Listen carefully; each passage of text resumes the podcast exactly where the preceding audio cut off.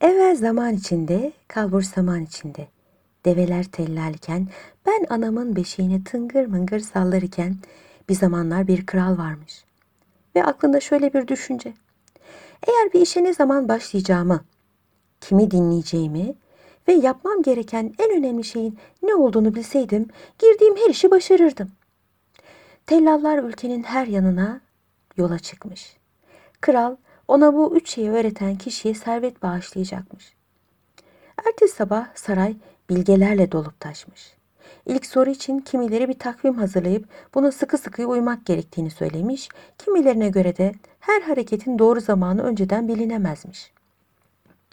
Öyleyse olayların akışına göre karar verilmeliymiş. Bir başka bilgiye göre de böyle önemli bir karar için bir kurul toplanmalıymış.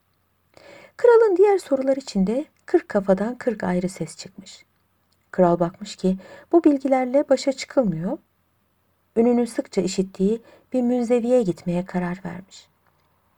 Bu bilge bir mağarada yaşar, yanına halktan başkasını da kabul etmezmiş.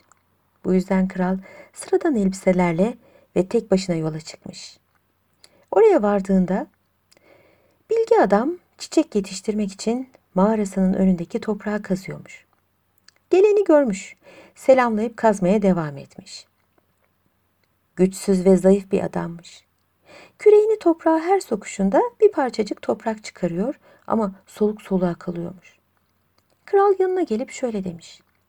Ey yaşlı bilge, size üç sorunun cevabını almak için geldim. Doğru şeyi doğru zamanda yapmayı nasıl öğrenebilirim? En fazla ihtiyaç duyduğum, demek ki diğerlerinden fazla ilgi göstermem gereken insan kim? En önemli ve her şeyden önce kendime vereceğim işler neler? Münzevi kralı dinlemiş ama yanıt vermemiş. Avuçlarına tükürüp kazmaya devam etmiş. Yoruldunuz demiş kral. Küreği bana verin.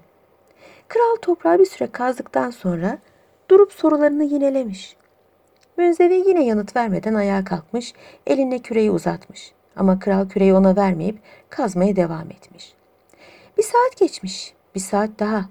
Güneş ağaçların ardından batmaya başlamış artık.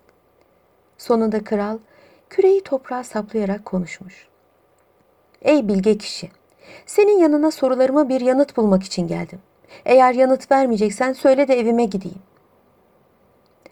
Bilge, kralın laflarını önemsemiş gibi görünmüyormuş. Buraya koşarak birisi geliyor demiş. Bakalım kimmiş. Karnındaki yarasından kan sızan bir adam yanlarına gelmiş. Kendinden geçercesini inlemiş, bayılıp yere düşmüş. Kral adamın yarasını yıkayıp sarmış. Ona taze su vermiş ve yatağa taşımış. Yaralı derin bir uykuya dalmış. Kral da yorgunluktan eşikte uyuyakalmış. Yaralı adam sabah uyandığında krala beni affedin demiş. Zayıf bir sesle. Kral sizi tanımıyorum ki. Üstelik affedilecek bir şey de yapmadınız. Diye yanıt vermiş. Ben kardeşini astırdığınız ve mallarını elinden aldığınız için sizden öç almaya yemin etmiş bir düşmanınızdım demiş yataktaki adam. Tek başınıza münzeviye gittiğinizi öğrenince dönerken yolda sizi öldürmeye karar verdim. Ama siz akşam olduğu halde dönmeyince sizi bulmak için pusuya yattığım yerden çıktım ve askerlerinize rastladım. Beni tanıyıp yaraladılar. Ellerinden zor kaçtım. Siz eğer yaramı sarmasaydınız kan kaybından ölürdüm. Ben sizi öldürmek istedim. Siz ise hayatımı bana geri bağışladınız. Eğer yaşarsam şimdiden sonra en sadık yardımcınız olup size hizmet edeceğim. Affedin beni. Kral düşmanıyla bu denli kolay barıştığı ve onun dostluğunu kazandığı için mutlu olmuş. Onu affetmekle kalmamış. Kendi doktoruna göndermiş. Mallarını da geri vereceğine söz vermiş. Yaralı adamla vedalaşan kral kapının önüne, önüne çıkmış, Münzevi'yi aramış. Gitmeden önce sormuş olduğu sorulara yanıt vermesini bir kez daha rica etmek istemiş. Bilgi adam dışarıda bir gün önce kazdıkları toprağa çiçek tohumları ekiyormuş. Yaklaşmış ona kral. Sorularıma yanıt vermeniz için size son defa yalvarıyorum demiş. Yere çökmüş. Çiçekleriyle uğraşan Münzevi krala bakmış ve cevabınızı aldınız ya demiş Münzevi. Kral şaşırınca da yanıtını açıklamış hemen.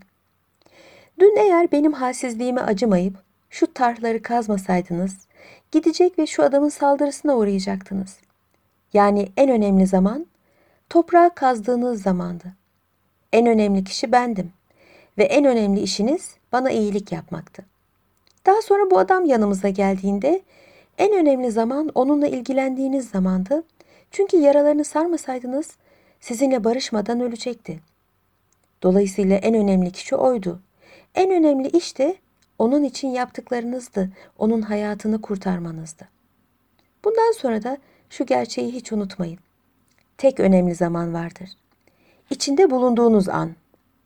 O an en önemli zamandır. Çünkü sadece içinde bulunduğumuz zamanla elimizden bir şey gelebilir. En önemli kişi kiminle beraberseniz odur. Zira hiç kimse bir başkasıyla bir daha görüşüp görüşmeyeceğini bilemez. O yüzden hayatınızda yanınızda olan kişi en önemli kişidir. Ve en önemli iş iyilik yapmaktır. Çünkü insanın bu dünyaya gönderilmesinin en önemli sebebi zaten budur. Kral gülümseyerek kalkmış ve yola koyulmuş. O günden sonra da bu üç nasihat kulağına küpe olmuş. Gökten üç elma düşmüş. Biri anlatana, biri dinleyenlere. Diğerini de okudum, üfledim, insanoğlunun iyiliklerine bağışladım.